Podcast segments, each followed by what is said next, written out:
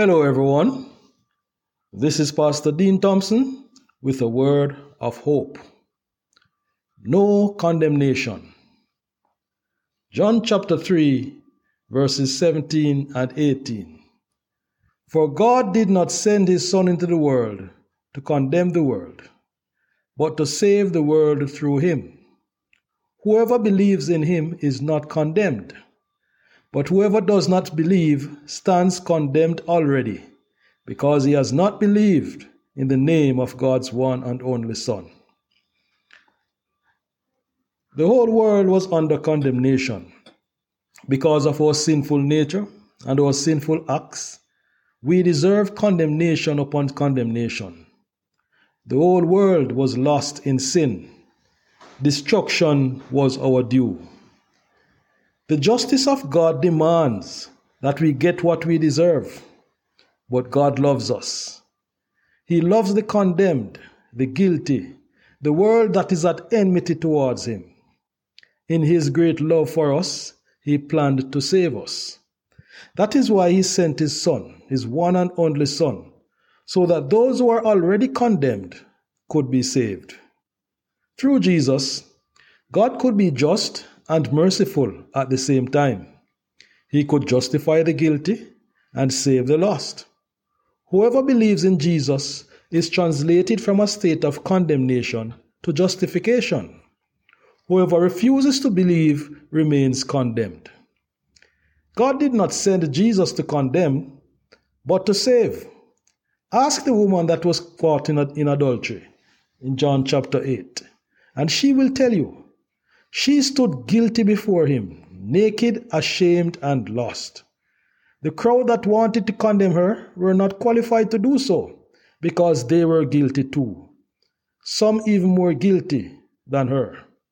But the sinless one who was more qualified to condemn her, what did he say to her? Woman, where are they? Has no one condemned you? John 8, verse 10. No one, sir, she said. Verse 11. Then, neither do I condemn you, Jesus declared. Go now and leave your life of sin. John 8, verse 11. She went away a free woman, free to live uprightly and to be a praise unto God. But what if this woman had rejected this great mercy shown to her? What if she had gone back to that which she was just delivered from? Wouldn't she have remained in her condemnation? What about the two criminals who were crucified with Jesus? Both of them were condemned, and rightly so. But one of them said to Jesus, Jesus, remember me when you come into your, come into your kingdom. And Jesus answered him, I tell you the truth, today you will be with me in paradise. Luke 23 43. This man put his trust in Jesus and received forgiveness and the promise of eternal life. But the other criminal rejected and remained in his condemnation. God did not send Jesus to condemn, but to save. He loves us too much. He sent Jesus to die to make a way for the already condemned to be saved. Jesus answered, I am the way, the truth, and the life. No one comes to the Father except through me. John 14, verse 6. Friends, let us choose always this way of truth and life and be saved. There, therefore, there is now no condemnation for those who are in Christ Jesus. Romans 8, verse 1. The gift is not like that which came through the one who sinned. For on the one hand, the judgment arose from one transgression, resulting in condemnation.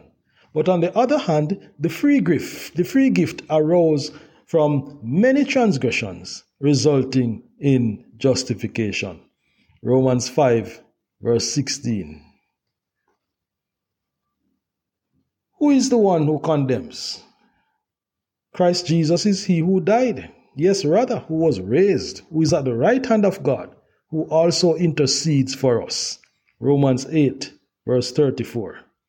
No weapon that is formed against you will prosper, and every tongue that accuses you in judgment you will condemn. This is the heritage of the servants of the Lord, and their vindication is from me, declares the Lord. Isaiah 54, verse 17. O God, thank you for making a way for us so that guilty, repentant sinners can be saved.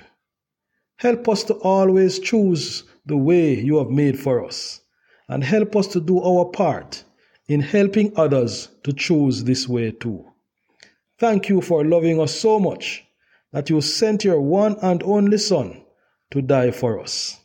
Thank you for saving us. Amen. God bless you, my brothers and sisters.